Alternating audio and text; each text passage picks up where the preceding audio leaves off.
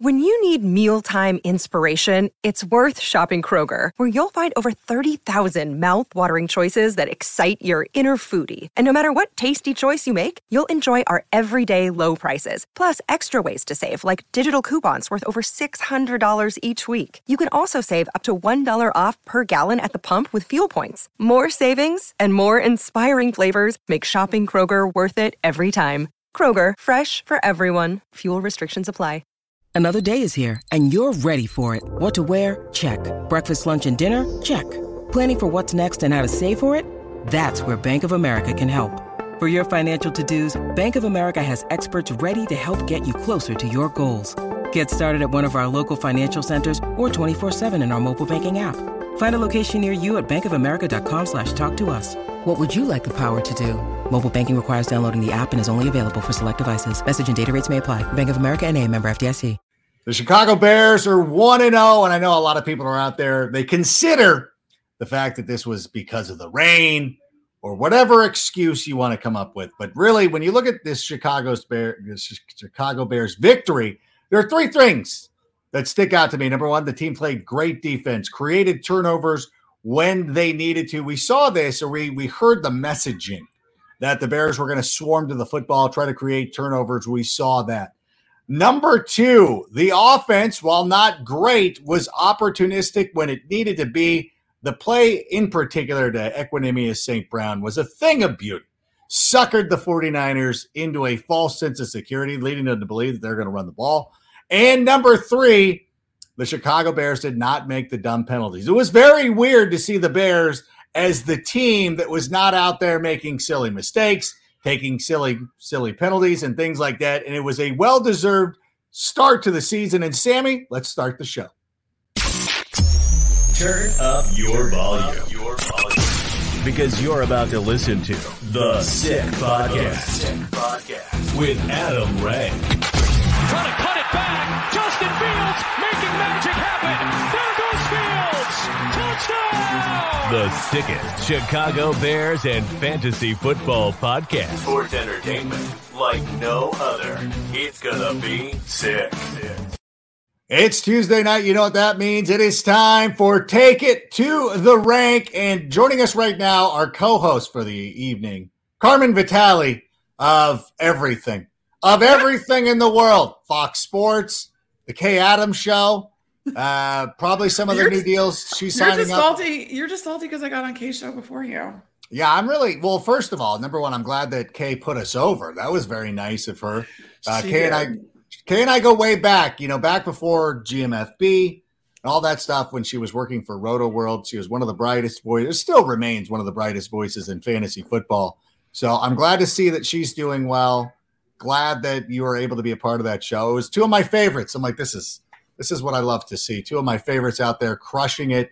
And uh, but you got the Fox Sports gig. What is going on? Where are you going? Are you going to Lambeau on Sunday night? sure night? am. Oh my sure am. So I will be there for Bears Packers Sunday night at Lambeau Field. I'm so unbelievably pumped about it because this is actually this is not this is not a game I've ever been to before. I've never seen. I was going to ask. Yeah. Never seen the Bears play the Packers live, um, and it's been on like my bucket list to actually see it both at Soldier Field and Lambeau, uh, which is something that I'm likely going to get to do this year. So I am so super stoked, and yeah, I mean it's part of my job now. So It's amazing. I and quite honestly, I know that uh, Steve Mariucci one time came up to me and he's like, "Hey, have you ever been to Lambeau?" And he go, and I go, "No." And he goes, "You really got to go." And I'm like, "No, I actually I don't think that I do. I don't. I mean, if I was getting paid to go, like you, like yeah, I would do it. But uh, it's going to be a lot of fun. We'll we'll get into that matchup, but let's start a little bit about Sunday." Sunday afternoon. Do we have that? Let's let's break the internet. Let's watch. Let's watch our victory formation, the Swan Dive. Oh, was there anything better than this? No, that was awesome. That was so cool. I mean, like I wrote about it for Fox Sports. Like that was the Bears making the best out of their circumstances, which is something that I feel like has been kind of a trend for them throughout Yeah. like this whole off season. You know, you have you don't have the picks. You, you, you trade down, you get more. Like they've just they've been doing this all off season, and then just to have it culminate in something as fun as that was, just like treating the field like a slip and slide. I No, it. it was amazing. You know, it's funny because they were talking about there's an iconic image of the 49ers, which I believe was from the 2019 season when they went to the Super Bowl. They played in a game similar to this against Washington. And there were photos of the 49ers doing that kind of slip and slide action in that game. I don't remember any 49er fans being like, this game should be canceled. It's not fair that we had to play this game. Oh, when it goes in your favor, it's football, football weather. It's so much fun. Oh, but when it was going against the 49ers, apparently, then, oh, they should have called the game. Like, how, how bad was it? Where were you? Where were you? And how bad was the weather really? I was actually out in your neck of the woods. I was in LA. Um, I couldn't get credentialed in time. I know, I know. I'm sorry. Um, it was a last minute trip and got to meet uh, my my editors and my bosses in person, which was really cool for Fox Sports. But that being said, um, I was in sunny LA at a bar so I could watch all of the games at once because I was also keeping tabs on the Lions Eagles at the time of the Bears 49ers and then had to watch the Vikings Packers. Um, but I was looking at that like at first I laughed about the field conditions. I was like, oh my God, like bear weather. Like this is just so typical, like Soldier Field, you know, and the and the Bermuda grass that went down two days ago is just sloshing all over the place. But right. then when Javon Kinlaw went down for the 49ers, I was like, I'm not laughing anymore. Like this is I was holding my breath the entire game just because I was like, I wanted to make sure no one got hurt. And right. also I was hoping that no play would come down to like a measurement because God forbid it's it's in the end zone too. Like those lines were just all over the place. Like you would have never been able to figure out if something was a touchdown if it was like six inches or like closer. Like that was just I was I was like God, please don't let something come down to that and and let the Bears you know get screwed over for something as stupid as squiggly lines on a field. Oh my God! Like it is it is always a a delicate balance because we've seen weather games like that before. The 49ers, Washington, a couple of years ago. 49ers at home against Indianapolis uh, not too not too long ago. We've seen snow games. The Bears played in a snow game last year. Again, I don't remember anybody making excuses, but then the 49ers put it. I, I, I honestly thought the 49ers had it in their head immediately when they walked out there. And that was one of the things that I thought it was just going to work into the Bears' favor, and it certainly did. And at the end of the game, there were a couple of game balls being passed out. Let's take a look at that if we can, Sammy. Balls. One to the head coach, first down. Right over here. Great GM, yes, sir. Yes, sir. Hey, hands up, three, one, two, three. Oh, quite a shock because I thought the coach and GM hated Justin Fields. Isn't that what the internet told us this year? yeah, that uh, they gave him no help and there was nothing, they didn't do anything for him and they were dooming him uh, from the start. No, I mean, I really like that he included Ryan Poles in that though, because uh, outside of the offense, if you look at the defense, I mean, two of the most impressive performances on the defense were from rookies. You got Dominique Robinson, who's yeah. coming in, he got the first sack of the Bears season. And then Jaquan Brisker doing Jaquan Brisker things that we now know that he can do. Uh, even Carl, Kyler Gordon, who like took he took he took his lumps, but I think he also held up well in the slot, especially given all the circumstances of the field. That was the other thing too about the field too. Like people were saying, "Oh, well, the 49ers had to play in that. That's not fair." I'm like, the Bears had to play in it too, and yeah, there's yeah. no getting used to playing in something like that. But I mean, Ryan Poles has made so many. I just feel like they they're on the same page. Him and Eberflus and he made so many good decisions in the draft. And you're seeing these rookies pay dividends immediately, which is all you can ask for out of a GM. Yeah, I think Dom Robinson is probably the most surprising. Not surprising, but it just comes it, it comes so quickly because he was a wide receiver that's been converted to the defense. So if you figured that there was anybody who was going to be a little bit of a project, it would be him. But he got his opportunity. Went out there, was one of the highest rated rookies according to mm-hmm. Pro Football Focus, and just was a general nuis- nuisance out there. So I think that that's something to look forward to. Jaquan Brisker though was really good. I know that I gave him credit for a, you know, it was actually Jaylon Johnson who punched the ball out punched of the, the fumble. Out, yeah. But Brisker was there, and he just assume he was. He re- yeah, he took it. He, he recovered it. So, um, yeah, exactly. But I also feel like what. So Eddie Jackson had that interception though, and we they've talked all preseason, all training camp about how Eddie Jackson now gets to play a little bit freer. He's, you know, posted up in that free safety role, and what Jaquan Brisker brings allows him to play his game, and that also paid dividends. So not only do you have Jaquan Brisker having, you know, an actual impact, a direct impact on the game. I think he was also like second on the team in tackles or something like that. Um, for and for a box safety who's coming down in the box, you know, you don't want to see tackles from your corners. I get that. No, but like from the safety that who's down in the box and who's actually like making plays, I think he had a tackle for loss too. Um, that's awesome. And then it's also opening up Eddie Jackson to be able to play exactly how he's supposed to play. And oh, look at that, he gets an interception. So. I just like it was again just all of the dividends and like even Braxton Jones, who again like it was it was a tall task going up against Nick Bosa and that 49ers defensive line. And again, definitely has some plays that he'd like back. I get it. But for as influx as that offensive line is clearly, clearly still is, uh, I think Braxton Jones held up well as well at that left tackle spot. Yeah, and defensively too. I know that uh, there was a first down play with Trey Lance, or Trey Lance got a first down on a run, and Jaquan Brisker missed him. And I really honestly believe, and this is probably me projecting, that Brisker was waiting for him to slide because he was in the area. And normally, when you see a quarterback get close to you, he's going to go down and he's going to slide. And he's going to do his thing. And I think that Trey Lance kind of showed himself like, I'm not sliding. So the Bears really started haranguing him. Like they really started punishing him every time he went to the every time he went to the ground.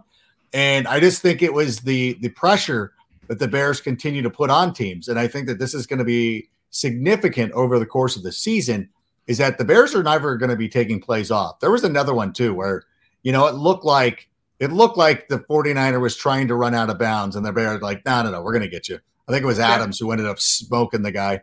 And it's like, nope, we're not let, we're not allowing that. As long as you're on the field and it's legal, uh, we're going to go after you. So I thought that that was pretty impressive. The offensive line was impressive. What did you think of Teven Jenkins? I know that there was a rotational type of situation going on so it might have been startling to see Lucas Patrick out there at guard with a club on his hand. But I thought that Teven Jenkins played really well. I know that a lot of people will point to the time that he pancaked, or at least knocked Bosa on his butt. Uh, I thought he played pretty well at the, at the at the guard position. Yeah, I thought he did too, which is why I was kind of confused as to the rotation. Again, I talked about it. Like, I guess if you wanted to get Lucas Patrick some game reps, but I mean, Lucas Patrick is a veteran. And I don't love him at the guard spot. I want Teven Jenkins to stay there and be, you know, keep being developed there. Uh, and it was. I mean, what was so impressive about that pancake of Nick Bosa was that he took care of his work and then went to look and find more work. So, like, that's exactly what you want out of a guy like that. And that that's showing me that he can react to things quickly, which is what you need to do in those inside spots, while also then all right, I took care of my job. That's done. Now I'm going to go look and see how the guy next to me is doing, uh, and maybe I can help him out. And he did. So that was the most impressive part for me. I just didn't like the rotation because I just for a unit that thrives on continuity, I just I hate I hate hate hate a rotation. Just let these guys stay in there and play it out, unless you know one obviously there's injuries and all right. that kind of stuff. But like, yeah, I don't love going into the game and doing that. I don't think Lucas Patrick it's going to serve him anyway. Like, like it's going to do anything for him playing at that guard spot. He needs to get reps with Justin Fields if he's going to be the center, uh, so he can develop that relationship with him. Uh, but you obviously can't do that with with an injured hand. So I'm, I'm just like, you know, just rest him. Why why do this? Just let Teven Jenkins do te- like be Teven Jenkins, yeah. Figure it out. Um, but yeah, I mean, I think the line held up a lot better than a lot of people expected, especially against the the 49ers D line. Uh, on the other side of the trenches, too, if you want to go back to defense, like that defensive line, the interior, Armon Watts. I mean, watching him, geez, he looks great. Him and John and, and Justin Jones, like, oh, I like I like that tandem on the interior a lot, a lot more than I expected to, honestly. No, they played really well. They were getting some pressure up front. Of course, the 49ers have some issues of their own on the offensive line, but really just going out there and taking advantage of the situation. And, and you know, the, you can only do like you can't feel sorry for them. You got to go out there and you got to play the game. And I thought they did a great job all the way around. And you know, I will say this too. I I know that a lot of people were probably a little bit apprehensive or a little maybe nauseous is the is probably a better word to put it. But you know, the, the, the Bears weren't moving a lot during the first half, and that's fine. But I really think it was by design. I think that as long as the defense was playing well, it wasn't in any danger of getting out of hand. They were content to be like, all right, we'll just take our chances. And I thought that the play with Equanimeous St. Brown was very like, I don't think that it's getting enough play. It's not getting enough attention. People don't follow this closely enough, but you know, Getsy and them really set them up. You know, Darnell Mooney was not on the was not on the field for that touchdown, and I think that it gives off. You know, I think Khari Blasingame was in the in there as well. And so I gave off third and short. The Bears are going to be running the football. You got your best blocking wide receivers in there. And then they set them up, and Equanimeous St. Brown was buck naked, running down the field. Justin Fields hit him, and it was amazing. I, I thought that all I thought that both touchdown passes were great. How did you feel about it? Yeah, no, that play in particular, what I really loved is that you had the two uh, two headed backfield. You had the two running backs in the backfield, which is drawing these defenders down, and it's making them more honest. And that was what allowed EQ to kind of get behind the defense. There's not as many guys on the back level um, because not only do you have to account for the two backs in the backfield, you have to account for Justin Fields being able to run it. So that's really like that's where I feel like going to be the Bears' bread and butter is being able to draw these defenders down in, into the box, and then you know if your protection can hold up, get the ball to these guys that are now streaking past defenders, which is what happened with EQ. I really liked that, and you know I really think that these backs are going to be very crucial especially because like the, the Bears were running a lot of kind of big personnel sets to help out that offensive yeah. line. You had multiple tight ends on the field a lot of the time, and that takes away kind of some of your receiving options when it comes to that. I think that that's kind of where the Bears stuttered a little bit in the beginning, is because they were trying to help out their offensive line while they were rotating it, and so you don't have as many options to throw to. Um, and then they kind of hit their stride a little bit, like in the in the second half. I loved the in-game adjustments that they had too. But I think that because of that, and if you're going to continue to do that, your backs are going to be really, really important uh, because you can kind of, especially because they're receiving backs as well, you, they can be a threat in the receiving game, at least in the short and intermediate area of the field. So I, they're going to lean a lot on these guys, and but they have two really good ones. I mean, I was really encouraged by how much they split time between David Montgomery and Khalil Herbert, um, and how well Khalil Herbert handled that load. Yeah, the fantasy people are not, and to be honest, I don't care because it was it turned out to be team. pretty effective. They, you know what? They also I was listening to Matthew Berry, and he was like he was trying to sell it like David Montgomery was not a good football player, and I'm like he willed that team to a first down on a couple of dump offs and really showed how effective he can be in the passing game. Both these guys are studs. It's, it's going to be great, and it's going to be a great situation for everybody all the way around. So I'm not really worried about them, anything like that. I thought too the Dante Pettis play, you know, Twitter being what it is, trolls being who they are. Like, oh, what a wounded duck to Dante. Well, when a guy is that wide open, you're not you're not throwing a dart. You got to make sure you throw a very catchable football and you allow him to go out there and do his thing. Now, we didn't want him to get tackled or anything like that. Well, maybe you did if David Montgomery was on your fantasy team, but you're like, we want him to get in there. But we also saw – what it means when you have a guy who can block uh, at, at, the wide receiver position. Like that was really huge as well. I thought so. I I don't know what what is like when they look at it in film. Do they be like, oh, that's a duck, or they're just like, no, he needs to throw the ball so he can catch it. Yeah, I mean, I think that that has to be the case, and like you're also looking again at just the, the time to throw, the protection, all that kind of stuff that that's going into that. Um, but I I like I was encouraged by Dante Pettis too. That was the thing, like you weren't getting the production out of the usual like cast of characters, like or at yeah. least the expected cast of characters, right? Like Darnell Mooney was fine, and he was he was doing his job as far as like you know drawing defenders away and making sure that like you know he could leave some other guys one on one. Um, but like, and Cole Kmet didn't really do much. I still think Cole Kmet's going to have a big year, but he didn't really do yeah. much this game either. But you were getting contributions from guys down the depth chart, and I think that that was probably the most encouraging thing for me was that all right the Bears have more options than we think they do. And Justin Fields is, is comfortable with these guys. And I like I liked that a lot. I loved it. And it also shattered a bunch of narratives. The whole like they didn't they don't have any receivers. And you're like, I don't know. Why don't you watch Green Bay and tell me who has receivers and who doesn't? By the way, Carmen, yeah, you mentioned earlier that you're in California. You didn't, Nary, I didn't hear a call. We have a Bears bar set up I know it's far. Like people like like Southern California is really spread out. So it's kind of like being in the South Side and like, well, I was up in Wheeling. Like it's not e- always e- and it's trafficy. So I always get it. But you also probably noticed when you were in California as well that like we have some air quality issues. You know, we have fires mm-hmm. raging, we have pollution, we have cars. We have a lot of we have a lot of electric cars here, but listen, there's a lot of auto pollution. There's there's dust going on because it's been really windy and everything like that. So not only that, but schools have started. And I sit there and I drop my daughter off at school and I, I hear the kids coughing. I hear them sneezing and wheezing. You know, that is why I went out and got and acquired an air purifier for the family. And the one I got is from Air Pura. And oh, this thing is a dream. It's as silent. It is silent. It is now a member of the family. It looks like R2D2. It sits right there. We roll it into the kids' bedroom before they go to bed. Oh, they can't sleep without it. But you can tell that the air is so fresh and clean. And during the day, bring it downstairs, put it in the kitchen. So, of course, if you if you want to protect your family, because I'll tell you what, COVID cases are going to start rising again. General illness and other viruses are going to start rising again. So, if you want to protect you and your family, make sure you get an air purifier. And I would recommend one from Air Pura. Now, I think we should take some some questions. I don't know if people are asking mm-hmm. questions. I don't know if everybody's just calm, if anybody cares, if anybody is out there wanting to get loose. Let's go. Oh, there we go. Paul, do you see Justin Fields spreading out the ball more, or was that because of the circumstances? I initially thought he was going to force feed Mooney and Kmet. You know what? I, I don't think that they need to force feed it at all. I don't know what they're going to do. I think they're going to spread the, the football. What do you think, Carmen? Yeah, I mean, I think that there was some circumstantial situations that were happening there where, like, yeah, it's it's downpouring. You're not going to have the greatest passing attack uh, in conditions like that, and you're going to need to be a little bit more careful.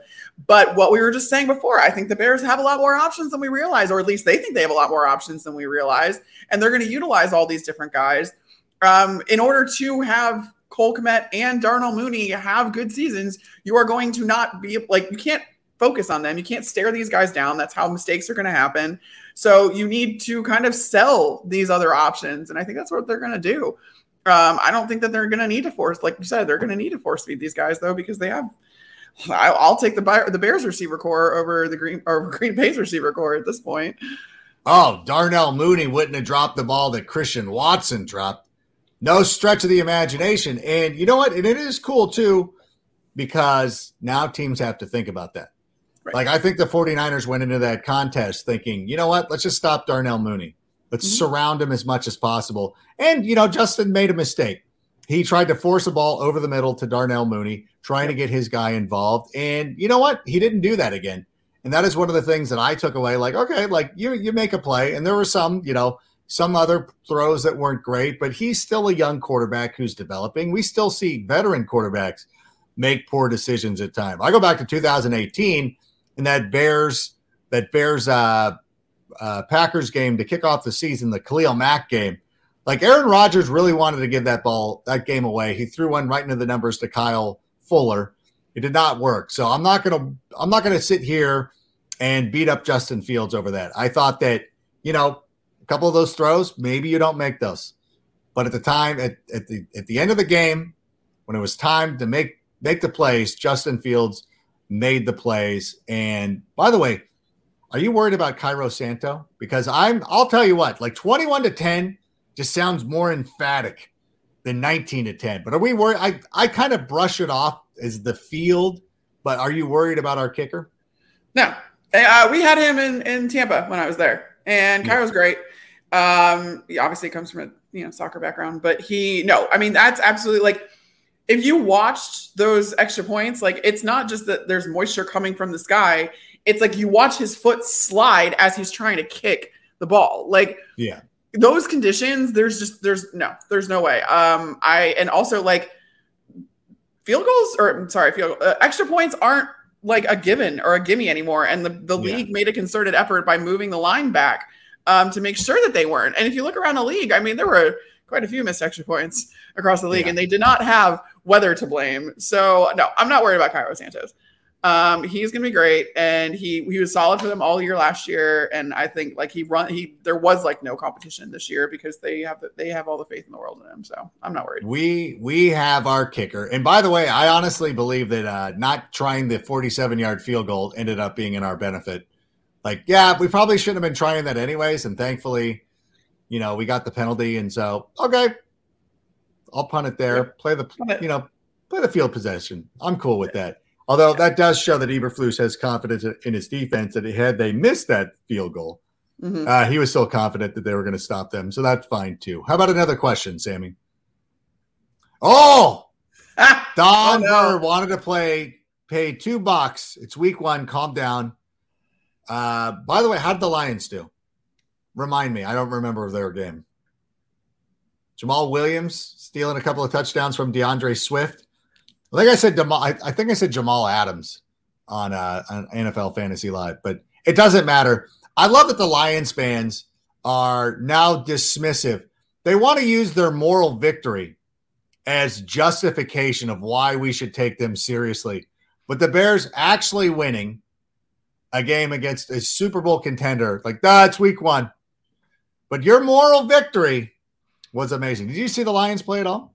Yeah, I did. Uh, I mean, I guess we'd see them all eventually. Yeah, no, I, I was at a bar, uh, so I could watch all the games at once.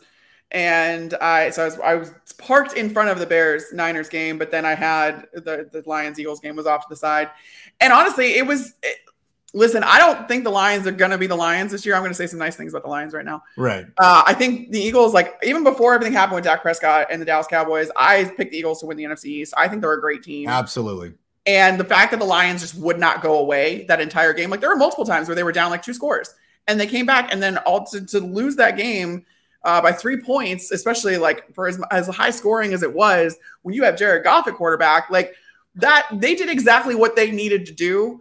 And they've kind of figured out like what their limitations are and how to work around them. I feel like in this second year under Dan Campbell. So like I I think that they're going to be a good team. I I just I don't I'm not predicting like playoffs or anything for them, but I think they're going to take that step forward that people are expecting them to. And there was a lot of things to be encouraged about in that game. Yeah, the limitations being Jared Goff and Dan Campbell. No, I do have them winning the the game against the Commanders this week. I think yeah. that that I can't wait to see Carson Wentz and Jared Goff throwing haymakers at each other. Oh, what a battle that'll be! And hopefully the Lions come away with another moral victory. Or if you beat the Commanders, which I'm expecting, then you can come crow like week two victories mean the most. Uh, but thank you anyways. Hey, thanks for paying to get that out there. Like I don't care. Like that's cute. What about uh what about another question, Sammy? It can even be insulting. I'm sorry, Adam. The O line didn't do enough for me in the running game. They didn't block the safety that had a zillion tackles and a pick.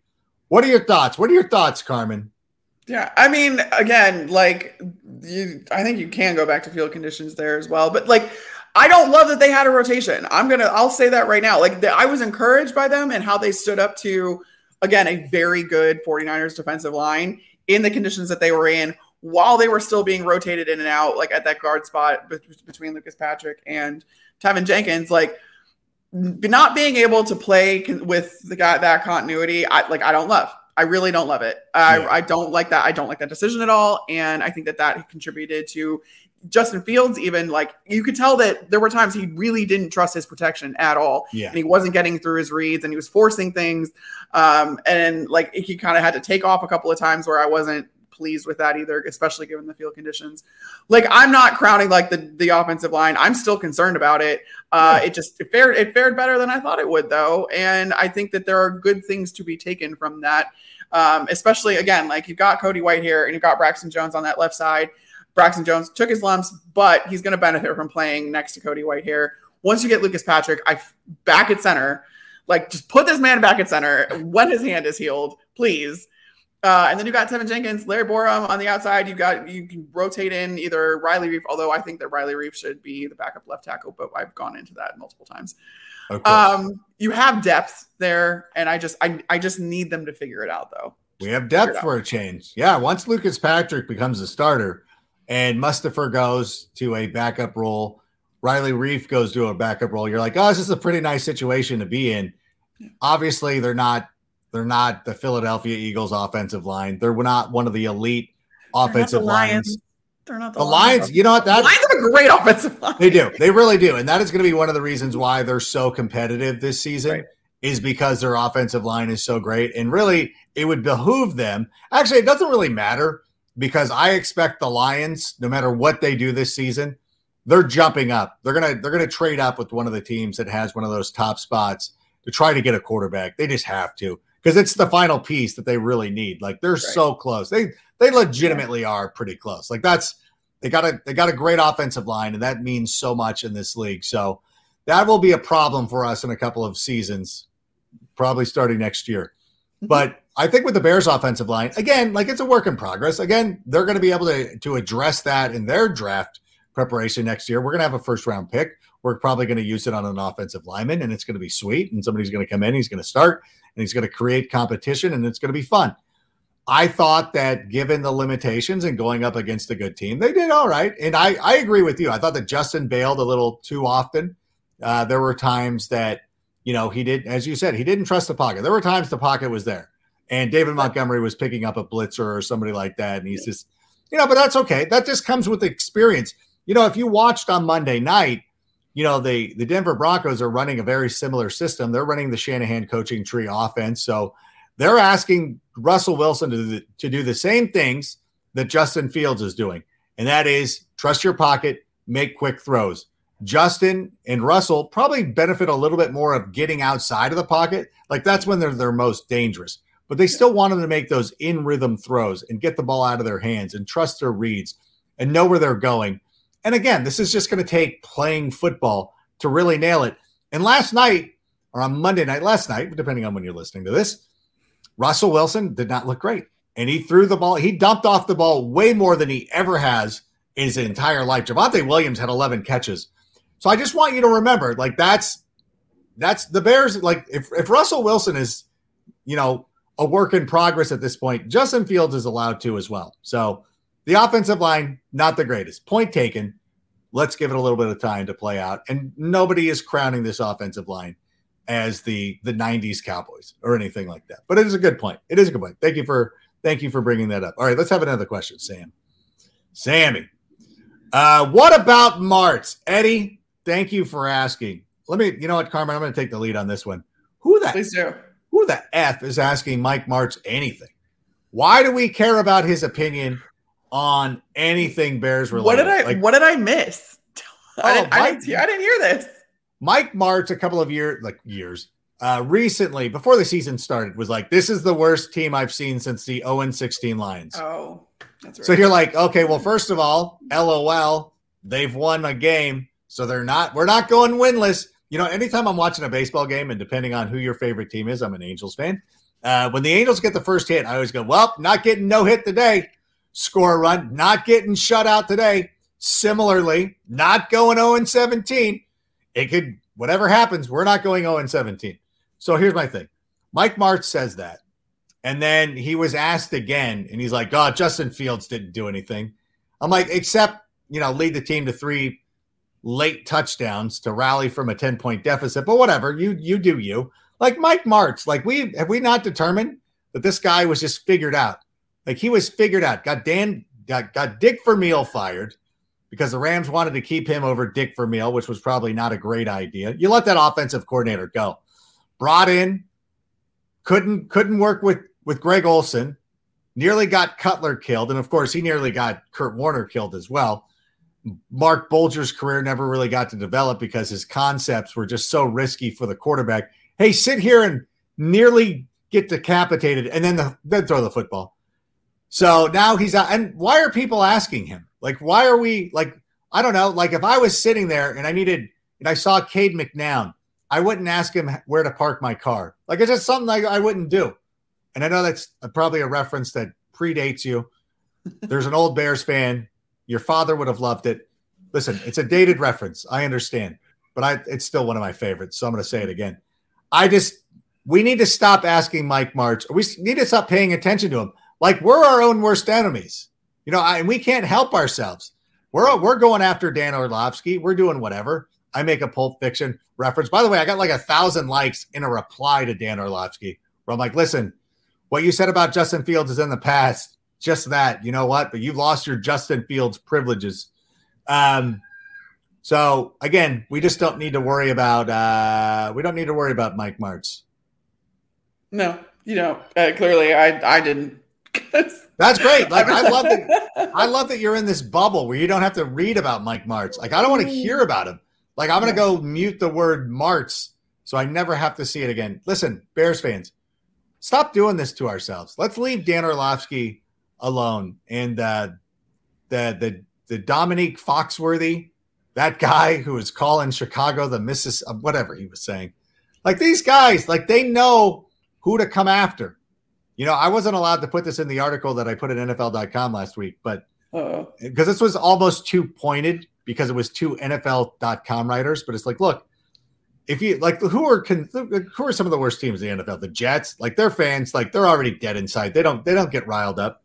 The Seahawks fans sort of don't care because the Mariners are playing so well, and the Falcons fans care more about the SEC. But you go out there, you put out a headline, and you say something bad about the Bears. Like I'm going to be teaching my my uh, broadcasting course for at Chapman University tomorrow, where incidentally Matt Eberflus's daughter graduated from. And you know what? We're going to be talking about no lazy stories and stuff like that. This is going to be one of the topics that we go over. Like, this is just lazy. This is just lazy journalism that you're just driving for clicks. And this will be a perfect example of that. Mike Martz is lazy. Who cares what he thinks? At least Dan Orlovsky is pretty bright. He's he said some things that I would question, but he's a bright guy and he's still relevant. But in anyways, that's enough time. But thank you, Eddie, for for donating to the cause and asking that questions. What do we got, Sammy? Uh, best rookie performance uh, for the. Yeah, if we had to pick one, there's a lot of good ones. I know. Pick one. I, it, would ha- it has to be it has to be Dominique Robinson because he just outplayed expectations so heavily. Like this is a guy who like I think the Bears knew very quickly what they had in him because early on in training camp, I was at when I was at Halas, Matt Eberflus called him intriguing, and mm. even like uh, their special teams coordinator was like, "Yeah, he, he, can probably do some things for us on special teams too." But I think like he's like, "Yeah," but the defensive coaches also find him to be very interesting, and I'm like, "Oh, oh, okay." So they knew they knew exactly what they had in this guy, um, and I think just like the awareness that it comes from switching positions from the offense to the defense. I mean, he was. I think he had a pass breakup too. Like he knows, yeah. like he can get his hand on a ball um, and then to be that effective in the pass rush, get the Bears' first sack of the season. I, nobody like. I feel like maybe Bears fans are half and half on even knowing who Dominique Robinson is. Right. And then, like nationally, absolutely zero people know who, who Dom Robinson is. And I think that he's going to be a pretty good part of this outside uh, rotation for the for the Bears and for the Bears defensive line, because you also have like Robert Quinn and you have Tev- uh, Trevis Gipson kind of like drawing attention away and drawing attention to their sides um, or you know whatever side they're on. And then if you, you throw in Dominique Robinson and clearly the 49ers didn't know who he was either.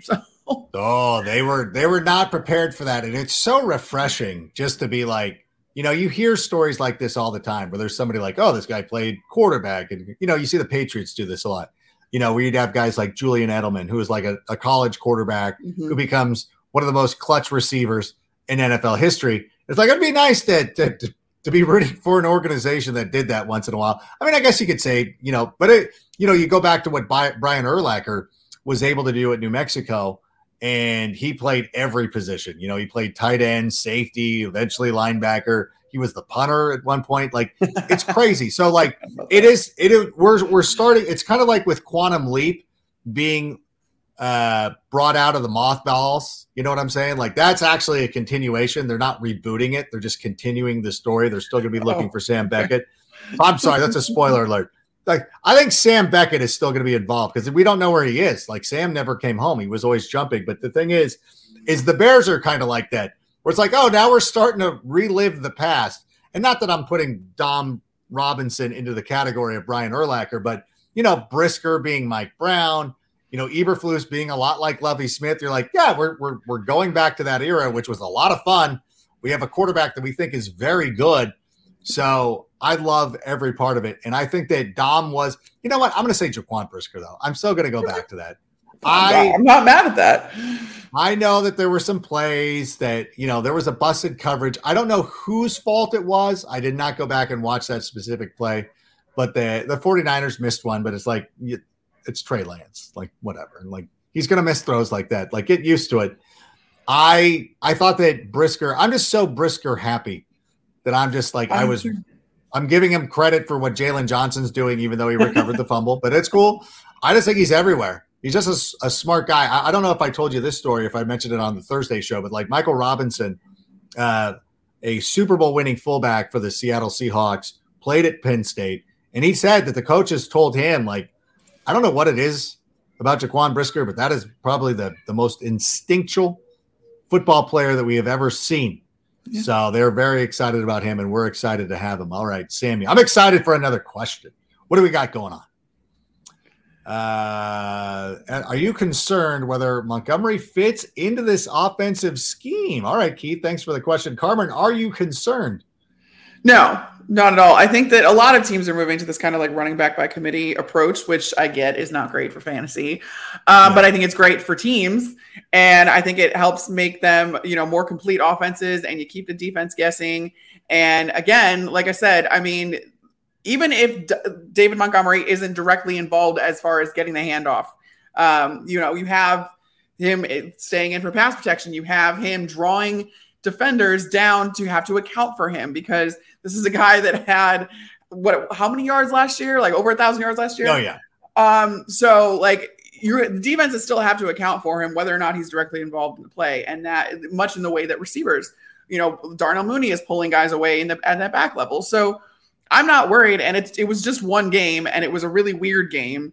Um, I think that he is obviously going to be a huge part of this. And I think that they're going to have to lean on him a lot uh, as far as getting that run game established, making sure that, you, you know, defenses are kept honest when they're playing the Bears and they have to account for that because they have to, again, like I said it before, they have to, not only do they have to account for David Montgomery, Khalil Herbert, they also have to account for Justin Fields.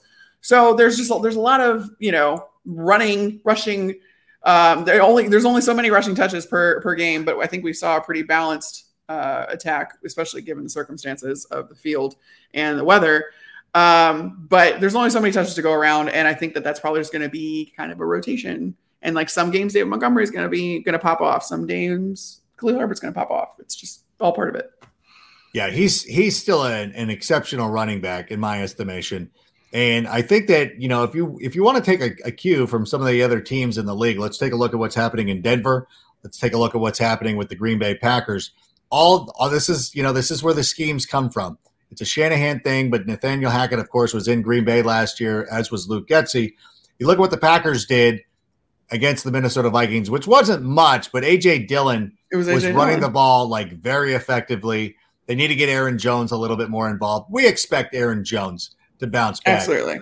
Absolutely. And so, similarly, I would expect David Montgomery to do the same thing, especially with his ability to catch the football. You look at what Denver did last night. Again, going back to Javonte Williams having 11 receptions, Melvin Gordon was still a factor in that game. And I think that he outrushed Javonte Williams. I think Javonte Williams ended up out touching him based on the, the receptions. But this is the way, this is the system. So, Keith, when you're looking at it, I know, again, we're, we're so used to a, Walter Payton, Neal Anderson, Matt Forte, that type of running back who's going to dominate everything. That's the new world order. You know, this is the way that the NFL works now. These guys split carries, and that's what we're going to expect. We're going to expect it to be more closer, probably closer to 50 50 than a lot of us thought coming in to the season. All right, Sammy, how about another question? Oh, how about you going to roast Don Burr when we whip Detroit twice a year? You know, we're gonna there's some things that we're we're saving in our personal arsenal because you know the the Lions fans again really proud of their their moral victory in week one. They they don't think that it's week one. Just like they try to just like you know what this is the thing about Detroit that you need to understand. First of all, your Detroit style pizza, which tasty, it still doesn't compare to Chicago deep dish and certainly doesn't compare the tavern style Chicago pizza, which is my favorite version. Thank you. So Thank you your pizza's your pizza's not garbage, but it's a distant third. Coney Island hot dog, while again delicious, not anywhere near the ballpark of Portillo's. Like it's fine, like it's okay, but but like Detroit, it's just second rate. And you also tore down a great ballpark. You tore down Tiger Stadium for no reason and it looks and it's and it's awful. Comerica, that that's not a great place. You had a beautiful gem of a building. It would be like tearing down Wrigley, although we did tear down Comiskey. So I but you know, it's the White Sox. Nobody cares about the White Sox. half our audience goes, half our half our 28% of our audience is now upset. I'm kidding. Old Comiskey, I will tell you this, and I know we so much bear stuff going on. So, by the way, if you want me to get back on topic, just comment sick to get me focused. But let me just say, Comiskey Park, had they not torn it down and they had done what they've done with Wrigley and Fenway, we might be we might be talking about Comiskey as the best ballpark. I'm just saying that, and that comes from from family members who are Cubs fans. We're like, oh, they should have never tore down Comiskey. That was a gem. Guaranteed Rate Field is a really good place to see a game. I think it's very underrated. The food options, the ease Oh, in which you can get around the stadium, like Absolutely. the ease you can park around there where you can't park around Wrigley Field. Although I love, I like the Cubs too. I'm one of the Chicago people that like No, listen. no, no. any team that does well for this city. I am not going to hate. Okay, there's too many. There's too many people commenting sick right now. We got to get back on topic. I will say, Okay. guaranteed rate field is a good place. I can't wait. Yeah, I can't wait to go back. So it's fine. But Comiskey was something special. Get us another question, Sammy. Get us another question. Get us back on track. Give me what adjustments did you notice from the first to second half? Carmen, why don't you go ahead and take this one? Yeah, I mean, I think that there was a lot to be said for how they got they it was those big personnel sets where they kind of like left off or let off the gas on those. The first half of the game, they had the tight ends out there as extra blockers for that offensive line while they kind of figured it out with the offensive line. And I think they pulled back on those. This is what I'm trying to say. Not very articulately. Uh, they tried. They pulled back on those in the second half, and they gave Justin Fields a little bit more, um, more options in the run in, in the in the passing game um, and just you know the check down and all that kind of stuff. And I think that Justin Fields really they also the way to beat these Shanahan style offenses is kind of that death by a thousand cuts. Um, and so you're you're trying to do, and they're gonna you know they're gonna have to do that again against the Packers. Um, but I saw a little bit of that in the second half where Justin was kind of just taking what he could get. Obviously, the field conditions and the weather conditions played into that. Um, but having the patience to do that as well uh, despite the fact that yeah, you don't maybe have less extra blockers added on to the offensive line. Um, but yeah, I mean, again, like you know, you you throw out some different personnel sets like that that touchdown to to um, EQ St. Brown. Like you, you you draw these guys down and you do different things. You kind of confuse the defense as much as possible. I think they did a good job of that. Yeah, there was a, you know, when they were running the ball in the first half, and then even like, you know, some third and longs, they ran, you know, the give up plays. At least they weren't jet sweeps, but whatever. I, I always thought they were setting something up. And I, I really thought that they were setting up for something big, which ended up being the Equanimeous St. Brown play. And we saw, you know, a lot more of the fullback in the second half. I wish I had the numbers in front of me. I believe we went more under center, which I think was kind of helping out Braxton Nick or uh, Braxton Jones. They were helping him out, playing under center a little bit more, giving it, you know, just a small little thing. Defensively, you know, we saw them swarming to the football. Yeah, They said it. Jaylon Johnson said it. Like when we decided that we're gonna let or we're gonna make Trey Lance play quarterback, that that was a huge thing. They they knew that they were not going to get burned by him. You know, everybody wants to make fun of Justin Fields, but the Bears were not concerned about his passing at all. They knew he was going to miss throws. He was going to do some things. And I thought that the play with Eddie Jackson, you know, he bit down like he was going for the tight end and then pops out and he pops into the route, which helped him get that interception. So small little things like that. And also, you know what? I think it, it shouldn't be understated. You know, the Bears went out there and they, they had a pretty tough, pretty hard, I should say vigorous, vigorous training camp. And they had the they had the, the starters play in the third preseason game. That was a difference in the game. I know everybody wants to point to the rain and it was soaking and was whatever. And then, like in the final minute or two, it finally came down hard enough to where maybe it was going to be difficult. Although, you know, a lot of maybe better quarterbacks would have been able to handle it. But I thought the conditioning of the team as well was also Mhm. like, hey, look at this. Like we're we're uh we're we're we're ready to go in the fourth quarter. And then they they took more chances. They just they also took more chances. They knew that they had to eventually just like we gotta we gotta score, you know, Mm-hmm. and they had Justin. Justin's just, you know what? He's just such an escaped artist. So those big plays and it, Yeah. and it lines up. And so there's a lot of things going on, but I do think uh, playing a little bit more under center was a good option too. And I like what you said about the- Yeah, I like how what you said about the defense too. I like I I had the thought throughout the game where I was like, okay, I really like how many Navy jerseys I'm seeing around the ball every single play. I wish it was working better. And then yeah, in the second half, it worked better because you just you keep with that. And I think that that's a big philosophy with this team and with Matt Eberflus in general is you're around the ball long enough, something's gonna happen, and it does. So I No. yeah, I think that was a big thing. and again, like people give up plays. Like it's okay. Like you can give up yards.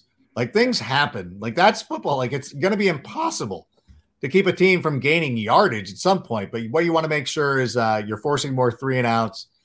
Uh, you're not, you know, you're being better on third down. I thought that the Bears played really well on third down to the point of like, you know, that you weren't that you weren't scared when it got to third down. Like, you know, it'll it'll be nervous time this week when Rodgers is at third down. We know how good he is, and you're going to be like, okay, but that's what you want to see. Like, hopefully they'll be able to limit him his success on third down, which is what we're going to be looking for.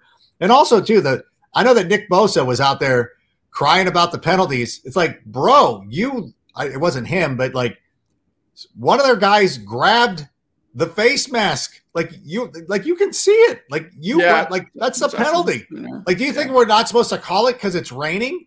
Yeah. Like you're making, and it was it was fun for a change, being the team that's not making dumb penalties. Like, oh, this they is were what very it's like. disciplined.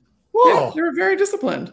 Man, I'll tell you what, you know, while this team is is is in its process of building its franchise, if we're going to be that disciplined team that doesn't kill themselves and it's just annoying, you know, it might lead us to a 6 and 11 record or 7 and 10 or whatever it is. But being annoying and being in games and just winning games like this that people don't expect us to win, it's going to be a fun, it's going to be a fun enterprise. And then eventually it's going to pay off at some point. And uh, we've seen it from other you know, like that's what's so great about the Patriots, you know, or watching them for the last 20 years. Obviously, Tom Brady, but like, God, they just don't do dumb things. And it's just, um, I, I, I always admired, I've admired the Patriots throughout the entirety of their run. I never root against them. I'm always pro, like, unless we played them in the Super Bowl again, like, I have no reason, I have no reason to hate the Patriots. They haven't done anything to me. I appreciate them and the way that they play football. And it's, it seems like, and we're getting ahead of ourselves, but if the Bears become that kind of organization, that's just known for playing smart football and making great draft picks and finding offensive players and turning them into defensive ends. I think it's going to be very fun for us moving forward. How about another question, though, Sam? Uh, what's the Packers? Yeah, what's with the Packers letting Jefferson run free all game? I uh, hope we have the same coverage for Mooney. Yeah, what did you think of the Packers? Since we, uh, you know, we'll, we'll take a moment here to look ahead. What did you think of that? Like, the Packers just they couldn't cover? Like, they have good players. Their defense, I thought, was good. They do. I just think they kind of approach, and, and not to their fault necessarily. They approached that game wrong because they see they saw what Justin Jefferson was able to do last year against man coverage. I think he had a near perfect. The quarterbacks had a near perfect passer rating uh, when targeting him, and that was the same deal with Cooper Kupp in LA. Well, Kevin O'Connell comes over to Minnesota. He's starting to use Darnell Mooney or Darnell Mooney. He's starting to use Jefferson, Justin Jefferson like Cooper Kupp, and you know, the Packers go, okay, well, man coverage clearly doesn't work against these guys. Let's try zone. And they tried zone. And guess what? That didn't work either. But like they had no choice but to try that. Um, and it, it just the way that the offense was able to, the, the thing about O'Connell's offense too is I think they deployed 11 personnel almost 70% of the time during that game. It was a majority 11 personnel. They're bringing the exact, and that, that not only that, they were bringing the exact same three receivers on the field at the same time. But what they do so well is they disguise it in different ways. So it might be the same personnel, but the window dressing they add to this offense, and they're running the same concept, but it confuses defenses nonetheless. And that pre-snap motion that you saw Justin Jefferson like just going across the formation and stuff like that. And as soon as you don't see that someone's following him, despite the fact that I guess Jaire Alexander pleaded this week to follow him, um, but it, it, it's hard in zone. You just can't. You can't do that. Uh, it screws everything else up. But you see him moving across the formation, moving back, and then even post snap, he's crossing into like he. This is one of the best route runners in football, and he's crossing into zones that these Packers are just not expecting him to cross into, uh, especially given this pre snap alignment. So it was. I, it's it's going to be hard to figure out how to defend that for a while. And I mean, nobody was able to really figure it out even in LA. I mean, Cooper Kupp was always still doing it, yeah. wide open, and he still is. And so it's like it's one of those things where I just it, Kevin O'Connell's very very good at that. He's very very good at scheming these guys open, despite the fact that defenses are going to pay attention to them. And he's very good at the chess match of football, which is what I love so much about this game. Is that hey, listen, yeah, like we we we're kind of figuring they're going to play zone against us, and here's how we beat it, and they did. But um, that being said, I don't think that the Packers are in any real danger. I think that that defense is still going to be what we think it is. Um, I saw some good things out of Rashan Gary, and I think that people are kind of waking up to who how good of a player he is. I know Packers Yeah. fans have known that for a long time. Um, but yeah, I mean, it was cool. I don't think the same thing's going to happen against Arnold Mooney. Well, what do you think? I mean, would you expect the Bears to try to go 11 personnel? You know, the NFL is a copycat league, of course. Kevin O'Connell comes from the Sean McVay system, which started with the Mike all the way up to Mike Shanahan. Shanahan, so there's, yep. there's yep. their cousins here. Uh, would the Bears? Would the Bears even dare? Because I know that we love the 12 personnel. Would we, We dare well, to go 11? I don't think you have the I don't think you have the guys to do it yet. Um, Yeah. I especially I mean like you had we'll see like the health of, of Velus Jones and like if he can kind of get in the mix there, and then maybe if he can, you you feel a little bit more comfortable getting like you know some combination of Darnell Mooney, Byron Pringle, Velus Jones out there or like whatever. I just don't think right now that's the strength of this team. The strength of this team is its backfield and these tight ends um, with you know the the sprinkling in of guys like Darnell Mooney and and the receivers. I don't think they have the personnel to do that yet. Um, but I think that they're again they're going to do some interesting things. They're going to definitely try to confuse this Packers defense again. Uh, I don't exactly, you know, we'll, we'll, it'll be interesting to see how, but I don't think that that formula that worked for the Vikings is going to work for the Bears this year, this week at least. That's okay. And that's fine. And I know that, you know, again, the Vikings are a little bit further ahead of us in terms of even though they have a first year head coach, first year general manager, you know, they, they got, they had a nice head start with uh, Justin Jefferson. And, Oh, yeah. uh, you know, so one of the elite players in the NFL. Oh, I cannot, cannot believe, cannot believe the uh, Philadelphia Eagles passed him up. Now we have to sit here and watch him in the division. It's disgusting. They finally got rid of, finally got rid of Stefon Diggs so I could enjoy him.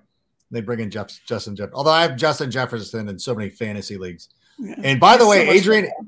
Adrian Amos was not even like he was 10 yards away from Justin Jefferson and still got few, got, got juked onto the ground and that touchdown run. Like watch that play again, everybody.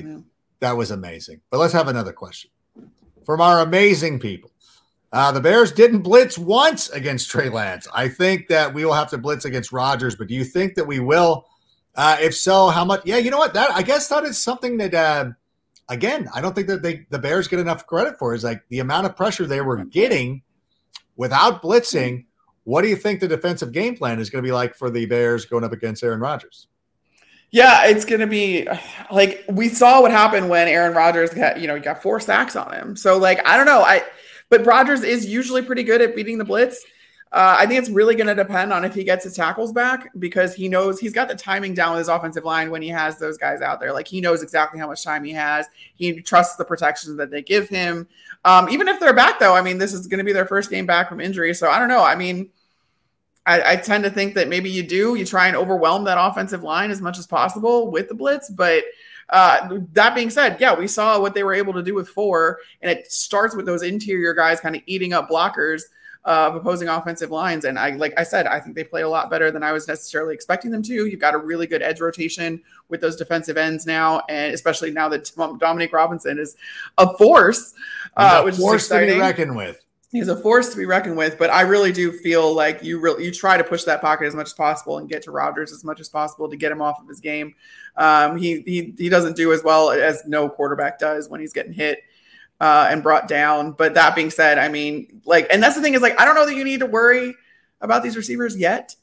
Yeah. So like you don't necessarily need the help on the back level. So like sick them, I guess. I don't know. Yeah. Let them loose. Let the dogs loose, so to speak. Yeah. You know, and I want to remind everybody that AM 1530 WCKG is the Chicago home of the Sick Podcast every Friday, 2 to 3 p.m. Central. You can catch the Sick Podcast followed immediately by Olin Kreutz and Jason McKie. The No Name Pod will be immediately following the Sick Podcast. So that's a two hour cover two of Bears coverage like you will not find anywhere else. And by the way, for those of you in the Southern California area, Riip Beer Company in Huntington Beach, the location on on PCH is the home of the Sick Podcast. We did a uh, we did a broadcast from there after the game on Sunday. With the Sunday night game this week, we might not be having the same setup, but of course, in two weeks when the Bears are again at that noon start, we will be congregating at Riip Beer Company PCH Huntington Beach, the Hun- the PCH location. All right, we have time uh, for at least another question. What do we got, Sammy? Uh, Ray, can you please let me know why the national media would rather talk about it's time to put Jimmy in instead of the resilient how res, how instead of his resilient Fields was and is Uh, that's not as great of a story. They're still taking shots at, at Justin Fields. But what do you make of the situation? What do you make of the situation in San Francisco? What did you think, Carmen, of what Trey Lance did? Is it? I don't know. I I just feel like yeah, that's kind of what I expected out of him, rain or not. Uh, what did you take away from that? Yeah, I mean, I thought so too. And honestly, I've said it from the beginning when they decided to keep Jimmy G, and especially giving him like the you know the no trade clause and thinking that he's going to stick around this year. Um, I thought that that was a downvote on their confidence in Trey Lance, and I was part of something like this in Tampa where it was Jameis Winston and Ryan Fitzpatrick going back and forth throughout throughout the season, and it didn't end well. The, the Bucs went five and eleven that year, and it was because every time a quarterback got in, he felt like he needed to like just outplay you know, the guy that he was pulled for, and then you know it would lead to stupid mistakes, and then that guy would get pulled, and it was just like this constant back and forth, and like that really does mess with your brain as as as a quarterback. And I don't love that Trey Lance is having to kind of look over his shoulder and say, "Oh, well, Jimmy G is right there." And like again, having this narrative of the fans calling for Jimmy to come back in and all that other stuff. Like that's not fair, and especially not it's, it's especially not fair after week one, which is always yeah. a topsy turvy week as it is. Plus the conditions, plus the health that they have, you know, the health issues that they have on offense. Like it's just not fair, and you need to give this guy like you need to realistically you need to give him a season to evaluate him. And the fact that like I know that this league is a what have you done for me lately, and it's like I hope that I don't know, but it doesn't seem like John Lynch and and Shanahan are necessarily trigger happy um, when it comes to the, you know the personnel that they bring in and stuff like that. So I'm, I'm hoping that they give Trey Lance a little bit more time. Um, but yeah, I mean Justin Fields also like it's, it's kind of a sexy story. Like of all of the quarterbacks that were drafted his year, Justin's the only one that had a win in oh. week one. Oh, so like, yeah, they want to pretend, but they they want to pretend like it wasn't impressive. Right? He didn't throw no, two I, touchdowns all yeah, all the quarterbacks that were drafted in Fields draft class uh, lost in week one, other than other than Justin. So you know, or just no, no, no, they didn't all lose. Yeah, they, that's true. Davis Mills tied. they tied. They didn't win. Nobody else won. Yeah, very. yeah, nobody else you, won. very, very careful having because by the way, you got to give Davis. I just Mills. can't believe we have a tie already. Like, why do I have to do this mental math already? I don't want to. I and I also am sitting there and like when people are like, "Oh, you were like I forget what I went. I went like ten and seven, 10 and six last week, nine and seven. But I'm like, no, no, no. I was nine, five, and two because I I said that Houston wasn't going to win, so I should get half credit. Like it's just weird. Get rid of ties in football. Let's do. Let's get away with it. it. We don't need ties it. anymore. Like wow. you, you added a 17th game. Get rid of ties. And by the way, just get to the 18th game already. 17 is weird. It's just a dumb number, except for when it's worn by Shohei Ohtani. Other than that, they should they should not have 17 games out of deference and respect for Shohei Ohtani, a number that should be retired amongst every sport. Uh, but let's get one more, Sammy. And I'm going to make Carmen stay late because I was late. By the way, we'll go back yes, to our I normal have to stay late. so I'm making everybody else stay late. We're going to go back to our normal time last week. I apologize for the late start. We tried some things. Trying to rely on Southern California traffic is just not going to happen. So I will be doing these for rookie the NFL move. Network it's studios. A rookie That's mistake, a dumb, dumb mistake. Rookie mistake. But uh, do we have one more good one, Sammy? And then uh, how do y'all feel about us against Green Bay? I think we can win this week. Carmen, you've got to be the impartial reporter. How are you feeling? Uh, I don't feel that great uh, about the Bears winning in Lambeau uh, with a pissed off Packers team, pissed off Aaron Rodgers.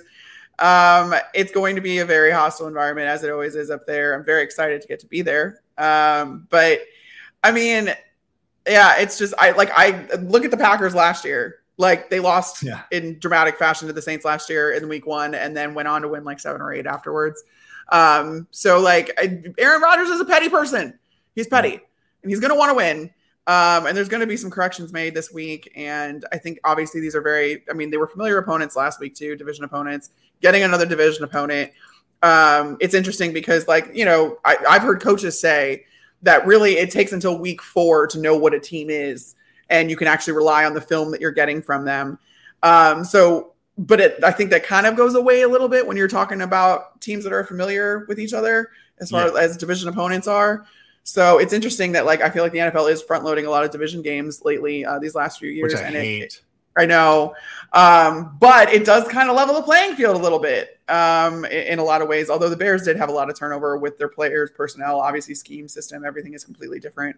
So they have the element of maybe surprise, some surprise against the Packers. But at the end of the day, I mean, especially if Rodgers gets his guys back on the offensive line, I just think that the, the Packers are going to return to form to what we think uh, they're going to be this year. Sorry. Nope, and don't apologize. Don't ever apologizing for analyzing a football game and being rational and everything, because then I will be allowed to speak and I will go the other direction. But I will say okay. this: the Green Bay Packers are a good team. They're probably going to still end up winning the NFC North. I, I know that Minnesota loves taking their victory laps and let them have their moment. This team, as you said last season, started off with a 30 to 3 blowout on the road in Jacksonville against the Saints. There was a lot of weirdness going on. And of course, they rebounded pretty quickly. And similarly, I expect the Green Bay Packers to rebound here to be the Green Bay Packers that we've seen over the last couple of seasons. But if you're looking for some reasons for optimism for the Chicago Bears, the last time that Matt Eberflus faced this offense when he was the defensive coordinator of the Colts, he did a pretty nice job of limiting the damage by Aaron Rodgers. And I think that he definitely has a plan for how to attack them. And so while I would say that if you look at these rosters, the Green Bay Packers being at home should be expected to win. I am not going to be sitting here and, and, not that Carmen was giving up, but I think that the Bears have a, a, a puncher's chance. And when it comes down to making picks, of course I'm going to pick the Bears. But I think that there is a realistic opportunity for the Bears to shock the world. It would be weird to see the Packers starting 0 2. And it's when you look at it in a grand scheme of things, like God, starting 0 2 against the Vikings and Bears being 0 2 in the, the division, like it just doesn't ever seem to work that way. But at the same time, I'm not counting out our guys. I'm going to be picking the Bears. I think we have a we have a legitimate chance, and if we get some things going, you know, this could be the kind of the maybe the Packers aren't as good as we got, we, we think. Last year's team did have Davante Adams, and maybe that maybe that's the difference. So you know what? That's the great thing about football is that we we we play the games. And of course, on Thursday, we are still we're we're we're working on a guest for Thursday who is going to be here to break down the Packers side of things.